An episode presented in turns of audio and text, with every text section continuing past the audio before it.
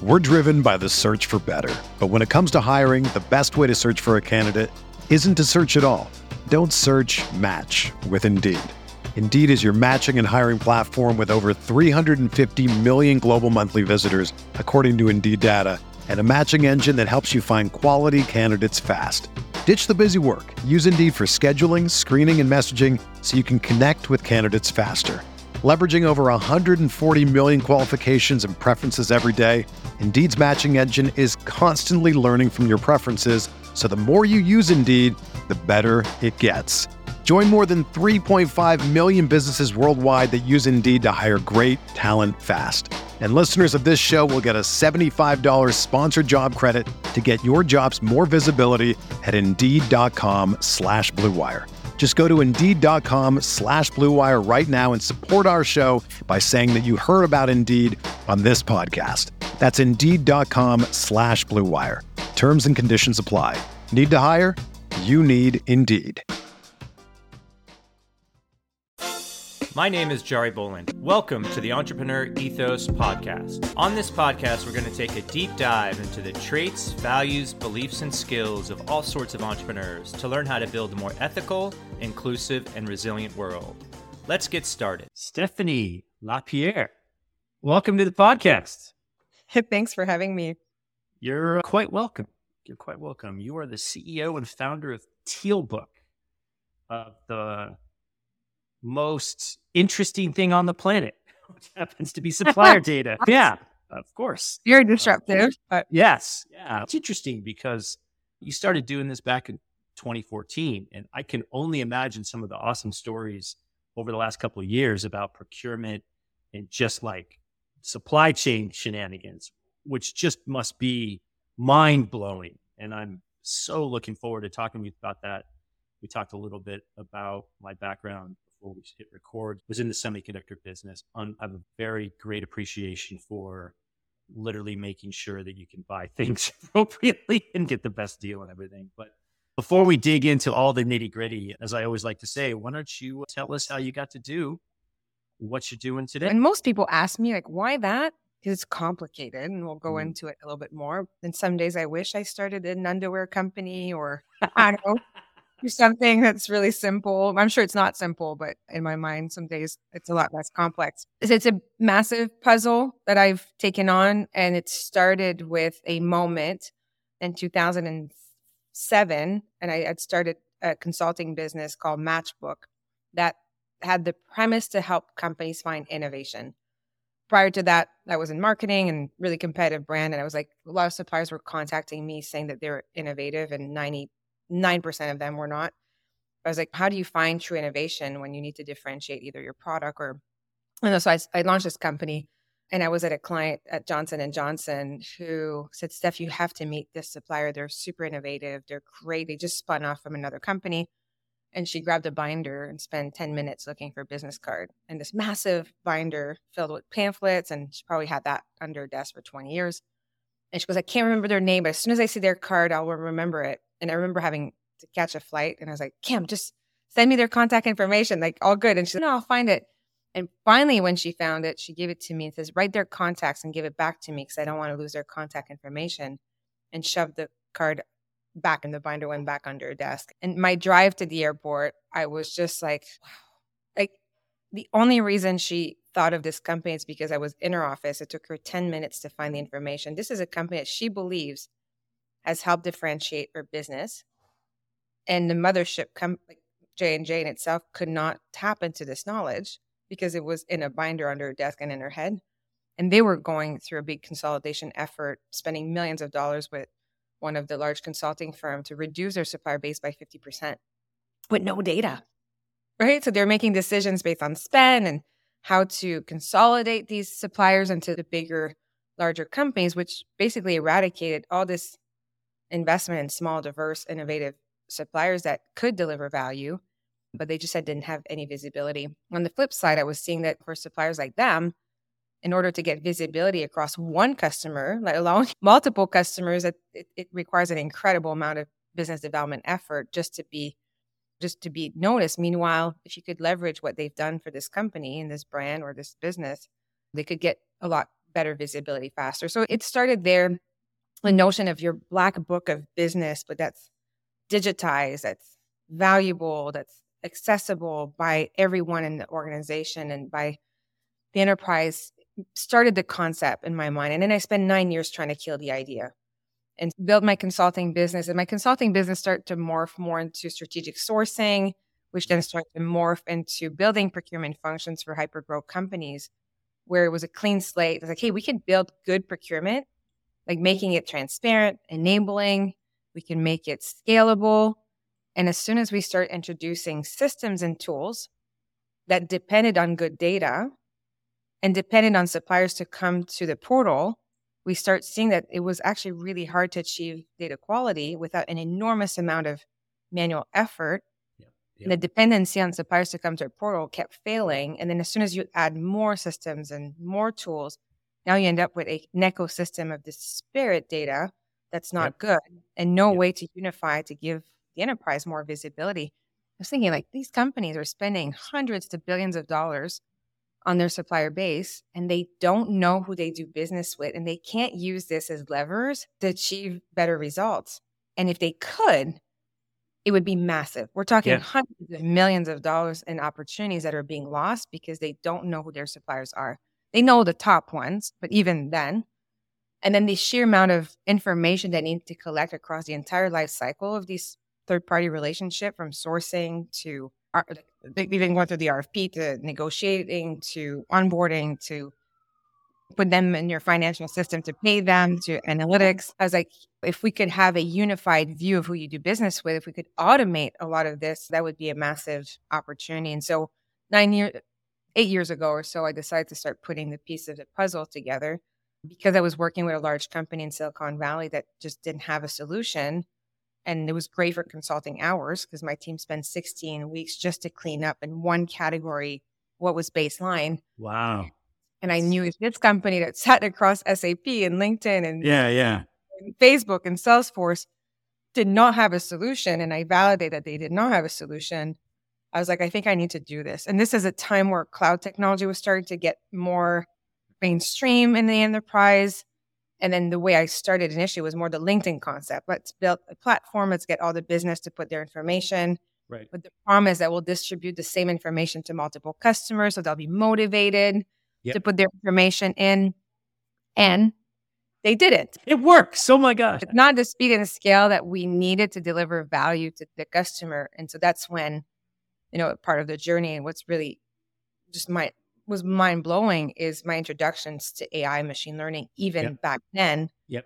To say, hey, we can actually build on GCP. We can start leveraging some of the BERT models that exist to start automating the collection of information on businesses without relying on the businesses to come to our portal. And that was to me like the most game changing moment. And what's really, I, can talk about all the struggles of educating customers on AI ML seven years ago. yeah, I can only imagine what it was like Exactly. And so the combination of COVID and Black Lives Matter and ESG targets and inflation and AI, it's all the compounding opportunities for us to be able to capitalize on a lot of trends that are happening in the market that we uh, we can leverage. Yeah. Wow. AI seven years ago. I can't even imagine the huh? What that's what this what? I mean, now it's. I was like, you want me to put my data where? Exactly. Data will never go in the cloud. Exactly. Um, oh yeah, I didn't even yeah. think of that. Even today, some people aren't fully in the cloud because they're so paranoid about the security for good reason. I, there's still some issues that need to be sorted out, but yeah. boy, back then, just trying to convince someone like, yeah, this AI thing. I explained to investors what I was doing was like, yeah, They have no clue. They don't even have a clue today. Not really. We have a SaaS application. Your data, it just it yeah. was really hard to explain. It was really hard to explain to a pretty immature function being procurement what we were doing, and so we had to find use cases that we could deliver more tangible value. And we start focusing on building application to deliver on use cases, which was part of the building block. Also, a little bit of a mousetrap because when you sell to a functional team to do a job, it doesn't fix all the company the company data. It fixes it allows that functional team to do the job. Meanwhile, data for supply for third party suppliers has hundreds of use cases across the enterprise. That's a learning and how we've evolved now and our technology and our messaging. But it's it's been a very complicated business to build. There's no question. Well, there's no doubt. There's no doubt. I my day job is B two B sales and marketing strategy, normally for like private equity roll ups, where hey, we've got all the private equity buys a bunch of companies mm-hmm. together. And I actually have some experience with procurement and related to construction companies. We've done some work for construction and it's just mind boggling the complexity. And then you add in the different verticals like government, like local governments, like big federal government, and then all the rules about tier one, tier two. Do you meet these requirements? It's just mind numbing that anyone can even fill the paperwork out to get paid. A lot of manual yeah. And it's an incredible use case for AI, right? Yeah. There's oh, yeah. No effort being done. That's energy and time and resources wasted on collecting information and not using information to drive better outcomes. Yeah. And so, again, colliding into being a good opportunity, but definitely harder to in the early days to explain. We did a lot of webinars on what is machine learning, what is AI, yeah. in fact, oh, we don't have to do that anymore, which is a good news. But yeah. now Oh, so are you like Chat GPT? No. A little bit, maybe. No, not so much. Wow. Yeah. Wow. So what how did the name TealBook come about? I'm curious. So it was this book, right? It was this binder that this lady Kim had. And it's the notion of your black book, your book of suppliers being digitized. And the Teal enterprise is typically a more transparent type of enterprise. So oh. bring that transparency to your book of third party providers. Oh that you could leverage it or optimize it across the entire organization. And if on the cloud and if we could aggregate and anonymize the data, it would not only benefit a J&J, it would benefit a GSK, a Merck, yeah. a Pfizer, and then across all sectors. What I didn't know at the time, and I thought because my business, my consulting business was primarily focused in pharmaceutical and biotech. I wasn't sure if this was a problem that was in all sectors. I thought maybe there's some sectors that are more sophisticated or advanced and now we know that this is a problem that inflicts every single oh. sector. There's not one single company in the it's, world that has yeah. data quality. They may have spend data because they can automate invoice, and even that may not be great because they may not have classification data. But they, but I typically ask an enterprise, "What's the quality of your overall third-party provider data?" They'll give me a two to six, six being spent only, and then I say, "What do you do today to collect this information?" and then they'll tell you all the things that they're doing and the third party service providers that they're using to clean the data, classify it. They'll talk about all the third party source of data they're buying from DNB and et cetera. Yep. Yep. And then they'll talk about the infrastructure that they're building and then the investment in machine learning yeah. teams. To work on bad data. And you're just like, yeah. and to get a three or four out of five and the, the value proposition is like, what if you could reduce all of what you just explained automate it and get to six a seven or eight. We'll never get to 10, but what if we can progressively get you closer to 10? Like, what yeah. would be the value and the opportunities for the organization? And that's usually when the light bulb goes on. Like, oh. And so, our whole mission is to make quality data easy for the enterprise on their when it comes to their third party providers and giving the enterprise who have influence, who have buying power, the opportunity to leverage their data to deliver better results for the business, but also do better for the world? How do they spend money to influence their spend with small, diverse businesses? How are they helping those communities? How are they putting their capital to businesses that follow their commitment to sustainability or carbon neutral? There's a lot of opportunities, but if you don't know your supplier base, you don't know who those suppliers are, and you can't, you don't know where to shift some of that spend, it makes it really difficult. And from a mission perspective, we think we can have a really powerful influence in helping those organizations do the right things faster. Yeah, no, totally. I, I, part of my volunteer effort is I'm a commissioner with the San Francisco Public Library, and which means what do you have, not do? Yeah, exactly. It seems that way. There's a lot of people. Yeah, I don't do poetry, not a poet, so that's. Good. But we've got obviously budgetary responsibility. We have to approve the budget and everything, and it's funny because like procurement and or budgeting, scope of work, like qualifying vendors, and the city's got its own shenanigans with that, which I can't even begin to understand. But a lot of times, what is that the bids for things go to massive companies because they've got the three to four people that know how to game the system. To be honest, it's a game because yeah. when I was on another commission, the SFMTA, we were talking about, hey, this contract, it was a massive contract. It's probably like $400 million contract. Hey, how many people bid on this? Just one. I'm like, oh, that's great. Like, clearly, they're the only ones that met all the criteria. You're just like, what does that? It just seems wrong if you're a government organization in, in some cases yeah. and you want to spend the people's money, that you should be really try really hard to get that you know, and they do have programs for that. Don't get me wrong, and but they also have criteria that some of these like minority owned businesses will never can never meet. They just can't. They just like structurally not there. You just like you want more equity and inclusion and diversity in your supplier base. Yet you say you do that. You have programs, but they can never get into the tier one because they just don't have the infrastructure. And I'm just curious you see all these suppliers, you see what best practices are. I think you even do ratings and stuff. Is there a way to educate folks to be like, hey, if you want to be this tier one, we've looked at all these suppliers in the world. We understand what all the requirements are. And hey, by the way, here's the playbook, boom, or education. Because that's what I see is what this also is very powerful.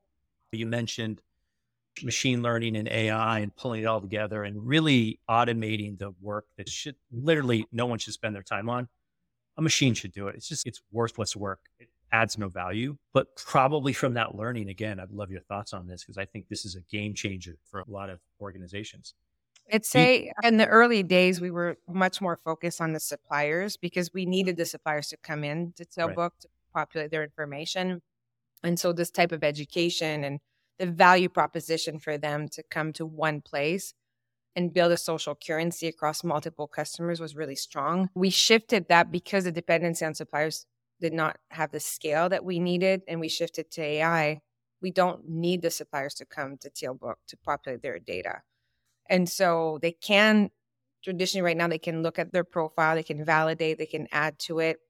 So I do think there's an opportunity to educate them, one of the things that we do is help our customers understand their spend with small, diverse businesses. It's a great use case. It's a great use case to start building your data foundation because it's so manual, the work that needs to be done to report small, diverse suppliers. It's high value from a board shareholder perspective, especially if you get funding from the federal government or you get sell into contract for the, the, the federal government you need to report. But in terms of priorities, it's how can we reduce the amount of work and get a better baseline and have a yeah. bigger impact and then spend more time helping those small, diverse businesses understand how to do business better with us yeah. versus us doing the education. And so we do tier one for our customers. It's a great use case, especially since Black Lives Matter. A lot of customers yep. were not regulated, but need they wanted to understand where their spend and make a bigger impact, could use our technology and what's really powerful is when we give a better baseline because we're looking at 100% of the suppliers and you don't need to figure out which supplier is small diverse, what's their contact information, calling them, asking them to put a certificate in a portal. We automate yep. all that. Yep. And so it gives you a really clean baseline, an accurate baseline. And then we also look for businesses that are small and diverse, but they're not certified. That's yes. over 95% of businesses that qualify to be women owned, black owned, mm-hmm. LGBT owned, veteran owned are not certified. And often it's because they don't know or they don't see the upside or it's yep. too much money and time. And so with that, we can show our customers like, hey, there's another 800 suppliers here or 5,000 suppliers that look like they're meeting the requirements based on the size of the organization, or we find in their information that they have women owned somewhere or they've been certified before. And so that gives our customers a pipeline and they can invite those suppliers to self certify at no cost through an mm-hmm. authenticated process. And so that gives them the opportunity to then do the education. And so we do have templates for them. They can help educate why they need to self certify, what's the benefit to them. There's a huge competitive advantage to be certified when you're going through certain bids. And this the third piece is we automate how tier one suppliers can also get their baseline. How much money are they spending with small, diverse businesses that meets the how their clients are actually reporting? And so automating that makes it more accessible to your tier one suppliers who may have never thought about doing a supplier diversity program or yep. may not have know how or have the resources. They can now have an aggregate report that their customers can use to to make a bigger impact in their overall spend. So that's that tier two component. It's a huge opportunity for clients to be able to leverage technology in that way. And then for businesses, it gives them the chance to be more visible, gives them a chance to get self certified, no cost. And more and more sectors now are recognizing self certification because they want to be more inclusive and they don't want to impose suppliers to have to pay thousands yeah. of to be certified to show right. The same yeah to show yeah just look them up on linkedin we like we can show the size of the company where the source came from and yeah. that's what the supplier would have to show a certifying agency to get certified but they have to pay a few thousands can, of dollars to do it I can tell you, like, our firm is a minority owned business and wasn't certified. We don't do, I mean, we do services, so consulting and stuff, but wasn't certified. And I just remember them having to go through it all. And it's literally ridiculous. It's funny because they're like, we, hey, we got most of the paperwork to do all this certain minority owned business. It's clear, like we are, but they're like, they need your resume.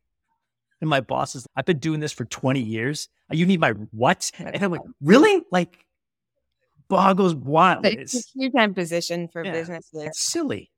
Yeah. Okay. So we see like big companies will make a, you know, $1 billion commitment to small, diverse businesses, but they're yeah. really accounting for less than 5% of the total ecosystem. Yeah. So, you know, there's an imbalance there. So we believe that democratizing certification and enabling companies to be certified at no cost is a huge opportunity for both sides to just bring more balance between the two and provide more equity, equitable yeah. opportunities for small diverse. I think it's also that. It's also the whole point of all these things, at least in my mind. Again, you've got more experience with this, so please correct me if I'm wrong. And what a lot of entrepreneurs need to really think about, because the playing field in which we operate as business people is regulated by the government. The goal is to make it a level playing field we can all compete on. It doesn't mean we're going to have equal outcomes because no way and no sports team wins every game. Just that's just reality. But when you look at the data that you're talking about and you look at these commitments, it's still skewed way towards the people that can afford to play the game and amplify and actually game the game. You see this with ESG and the great intention exactly what we want to do. But when, you know, Exxon Mobil is like the highest in this sort, you're like, really? Come on. It just doesn't make, it doesn't feel good, doesn't make sense. And I like what you're trying to do because again, I think if you, if the company meets a standard of quality and it does what it needs to do, it should be able to compete with everyone else in a way that makes sense. And people may say, hey, then why do you have all these DEI programs? Why have all these ESG programs? and why why put other people at a disadvantage just because they're bigger, faster, whatever. And I think the thing is that the playing field is just not level.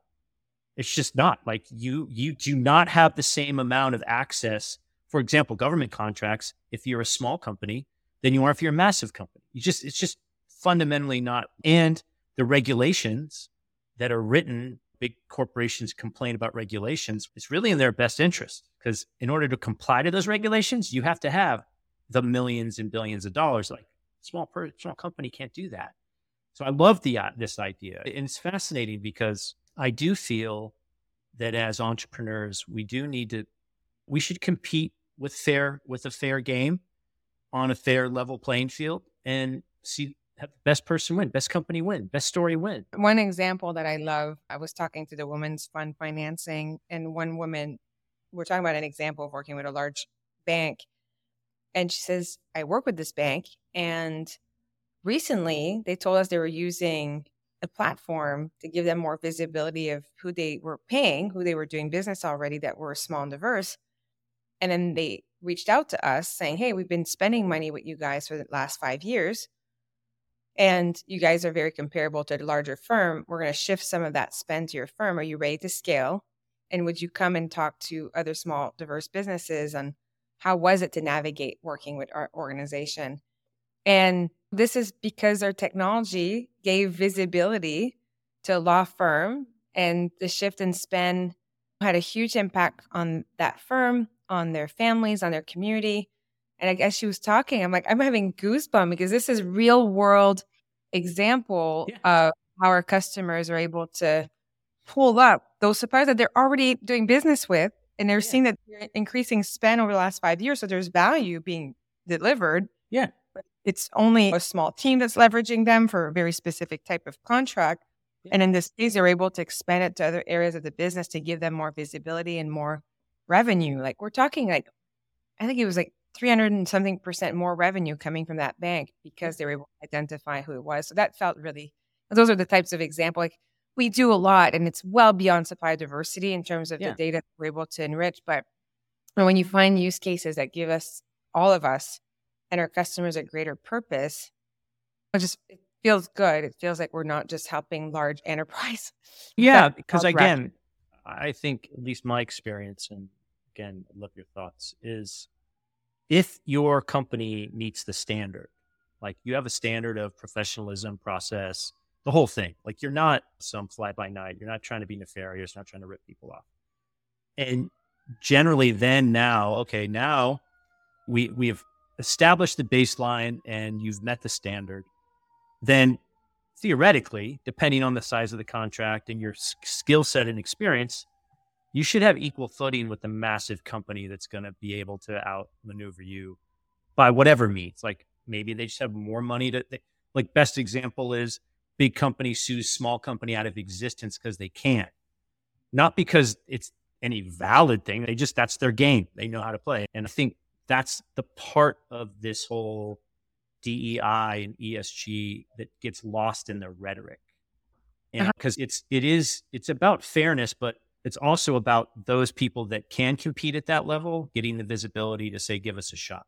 Not that, not that like you have to choose them because of these things. It's just, look, we do the same thing at the same level of quality. We just don't have the visibility. Well, so one of the things that we believe when they are supplier diversity team, and those are people typically that are really passionate about driving spend towards small diverse businesses. And sometimes it's volunteer. There's an employee that just really cares about improving diverse spend. And right now, the work that they're doing is very much about just figuring out who's small and diverse. And I believe that having the organization improve data quality and supply diversity being one of those deliverables to the supply diversity team in a way that they can consume better data, have more visibility into their baseline, then their energy, right, and their resources can go to championing those companies, educating them, educating the organization on the importance, like why do business with small diverse organizations, showcase examples of how that impact the business so that more people are motivated and sensitive and committed to the same mission. Right now, like most supply diversity team are just trying to figure out who's small and diverse and collecting information in portals yeah. and one-on-one yeah, yeah, versus hey, you can have such a bigger impact if you're trusting the data that you're getting versus spending all this time doing manual work. And so yeah, reinforcing that I why we're so proud of what we're doing in this space. And we do the same for sustainability. So supply diversity is one, sustainability is another, like helping yeah. organization figure out why would you do business with a company that has doesn't have necessarily the best most ethical practices versus companies that are actually recognized and yeah.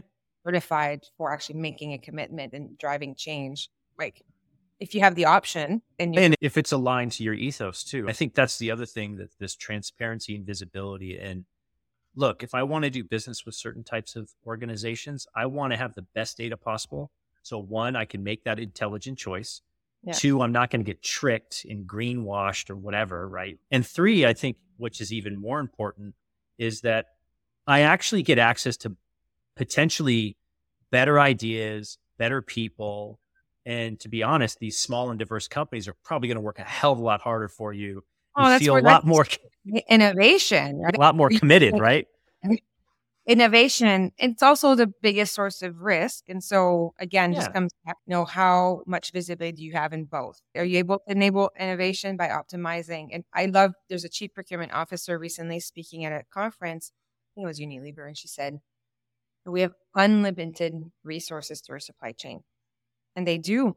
Large organizations have unlimited resources in their supply chain, but they can't leverage it if they don't know yeah. who they are and how to access it and how to optimize it. 100%. that's about the business. I don't know if you want to go more into the journey, but it's uh, anyway, I'm very passionate. It's well, no, I think being it's, very I- passionate after seven, eight years, and people are like, "How can you have so much energy and be so exactly, passionate?" exactly. There's clearly, again, I think there's clearly something there that, that is important to you, right? And reason, this is the reason why I wanted to pull on this.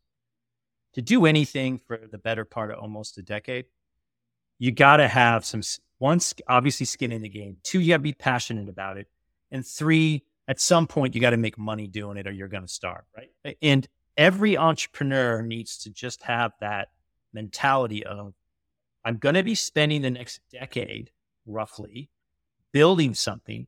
I better darn well enjoy what I'm doing and have a better, bigger vision than just getting paid. Because it, literally, there's probably days, again, correct me if I'm wrong, that it's probably hard to make payroll, or you're like, ah, great, COVID, ah, great, supply chain mess, ah, great, economy in the tank.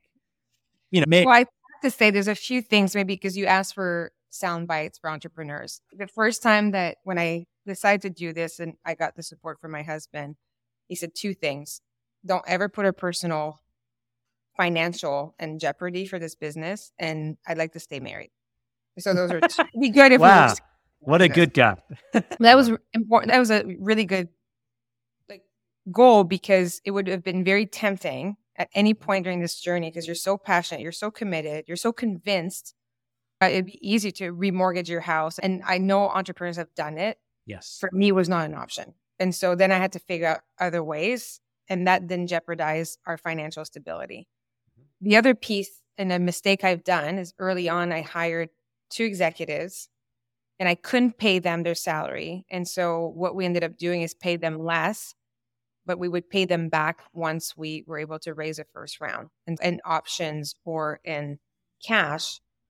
And I didn't do that for myself. And when we ended up raising a round after, I don't know, I think it was a year and a half or two years from that moment in time, they were able to get a lot more options mm-hmm. and they're able to get some money in the bank. And I didn't. And thinking back, why did I not do this for myself or a portion of it back into because I worked my tail off for two, three years and now I'm selling my company to to other people.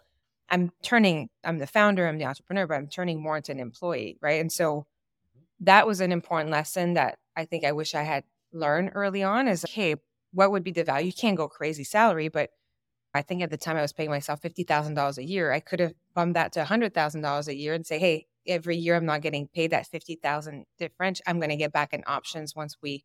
And so, I think you have to protect a little bit yourself in the early days. The other advice that I got, which I did do, is every time we've done a round of financing, I've done secondary, and I didn't go over the top to pull to to sell some options in secondary, but I did enough to put money aside so that I would be less focused or less less maybe seduced by a mm-hmm. short term outcome yes. and more invested in being in this to create value for my shareholders, which came in later. There's value for myself as a founder. Yeah. Matter the outcome, unless we go completely south, there should be an outcome. But and so I did during the secondary made that case that if I'm able to sell a portion of my options to put money aside. So I'm more, I've got some financial stability. I've got money for my kids' college or whatever it may be, Yep. that then I can focus on the long term gain. And, and that's something that only a few founders have told me to do. And I did. And I'm so thankful I did because you never know what's going to happen. Like you, you never know. There's so much risk in building a business. The market can change. A competitor can come. AI may completely disrupt your business. COVID could. And so if you're able during those fundraising stages to get a little bit out of the table and still have a big upside to be motivated, I highly encourage if you can do it in your investors, but your investors should allow you to do that. So just a couple of No, know, that's great. yeah. No, I've heard that before. Haven't done that personally. Although, actually, that's not true. There was a company where we, our lawyer had actually told us, "Hey, you need to when you do the next round, make sure that when if you do get it, that you get a little bit out of it because you need something." This is Yeah. such a hard game to play, and I and I, I love tho- those two rules. Don't mortgage our future. We're not going to take any money out of it, and I want to stay married. That's a great. That's great. we're still married, so that's and that's even it warms my heart. But what's interesting is that like a lot of people get think, a lot of entrepreneurs think, and I've actually thought this too. And I had a friend of mine, a mentor, actually changed my mind on this. a lot of investors will be like, so how much are you putting into this? Like, why aren't you putting your own money into your own company as a founder? And it's a valid point, but I think they misalign what putting your own money means as opposed to I'm putting all my time into this. And believe me, my time is worth more than any money that you could ever fathom. And we'd always get this pushback. How much are you putting in? What happened? We're like, look, what? And one of the other f- was a founder, was actually the CEO of a company I was at. His philosophy was if I can't get other people to put money into this is not a good idea. So I can easily trick myself into putting money out after a bad idea because I'm passionate about it. But if I can't convince other people to put money in it, this is probably a bad idea. And that, that stuck with me because I'm like, you're so right. Yeah, of course, you're going to put your time into it. You're going to put a little bit of your money into it. But yeah, I would never mortgage a house. I would never do anything. I'm like, it's not worth it because why would I crush my backup? Not even my backup hit, my life, my life, especially if I have kids or a partner, and make that more stressful. No, let's. There's enough stress in building a business if you can 100%. bring some stability. And honestly, in the early days, I just told I couldn't. I could have, but I just told investors I couldn't. And what I did though is when I hired my first two executive, they did put a check in, and that showed commitment that they believed in the idea. Mm-hmm. So they put a hundred or hundred fifty thousand dollars each into that first round, and so they had skin in the game. That gave investors a lot more confidence that they were. I had already spent two years on my own bootstrapping, and I think there was enough value that was created. But yeah, those are just some hopefully some nuggets that can help entrepreneurs think more strategically about finance. Yeah. Yeah. How'd you how'd you make how'd you make good on the second commitment, staying married? a lot of Oh, it's first you have to marry well. Like you to That is absolutely it's true. Just no, nothing. Like if you're not with the right person or yeah, yeah. the person is not supportive, it's that's just in any circumstances. I think that's the baseline. it was hard. It's so consuming and I'm really fortunate that I have a husband who does not want to talk about teal at all. He does. I'm forcing him to. He was on my board in the early days. He's moved since then. And I have kids who don't want to talk about TealBook at all. Yes. And so on the weekends, it keeps me more grounded. It actually forces me to have other subject of conversation and be a more interesting person. 100%. We have three kids and we made a commitment, which we haven't been as good lately to go out every Saturday night, but we did that when our second daughter was born. And so every Saturday night we'd have a date night. And that was, especially in the early days, like so valuable because just dressing up, being the two of you sitting at, at the bar having a meal, it's just no matter if you can do, even if you go for a walk or whatever, I think spending time together is so critical.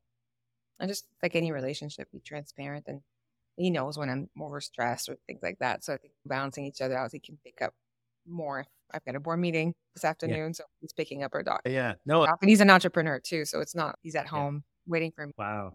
Yeah, no, I think that's so critical. I love how you put that. You really got to marry the right person, have the right partner. It's so critical. I've seen it more than not where that wasn't the case, and it sucks. I can't even imagine like if my husband and I had. I can count the fights on one hand that we've had in 17 years of being married and 20 years of being together. But the moment that we had fight for whatever reason, that's all I can think about. Yeah. Like I want my home base to be solid. I want my relationship to be solid. Then it allows me to, to accomplish whatever I want. If mm-hmm. that's that foundation is not there and it's not solid, the distraction, the energy it's taking out of all the things I could accomplish, I think that's really important. I've had friends who've gone through some really tough times and where do you want how can you be your best person? And how do you take this energy that you're spending right now spinning wheels overthinking everything because you're with this person it's not working out? I just think it would be maybe at the door sorry i got one of my kids given anyway but i highly encourage that yeah just if you're early enough and you're not married, just choose your partner very well. I think you can say the same thing about co-founder too. A little bit. hundred percent. Yeah. hundred percent. So I didn't find that. Yeah, yeah. A good time. Yeah, yeah. there you go. Stephany, thank you so much for being on the show. Just enlightening, insightful. Just appreciate your time. You built something great. It shows, and a lot of people can learn a lot from it. So thank you so much. Thanks for having me. Thanks for listening to the Entrepreneur Ethos podcast. I hope you enjoyed this episode as much as I did creating it. My hope is that you learned something that can make you a little bit better. If you enjoyed the podcast, please do share it with friends and review it on Apple Podcasts or Spotify. You can also join my email list by visiting theentrepreneurethos.com to get my thoughts on what I'm doing to get better as well as what I'm working on.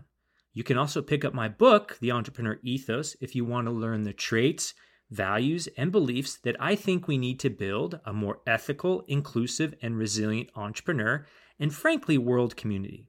Feel free to follow me on Twitter at The Daily MBA and let me know if you have any questions or recommendations for a guest you'd like me to talk to.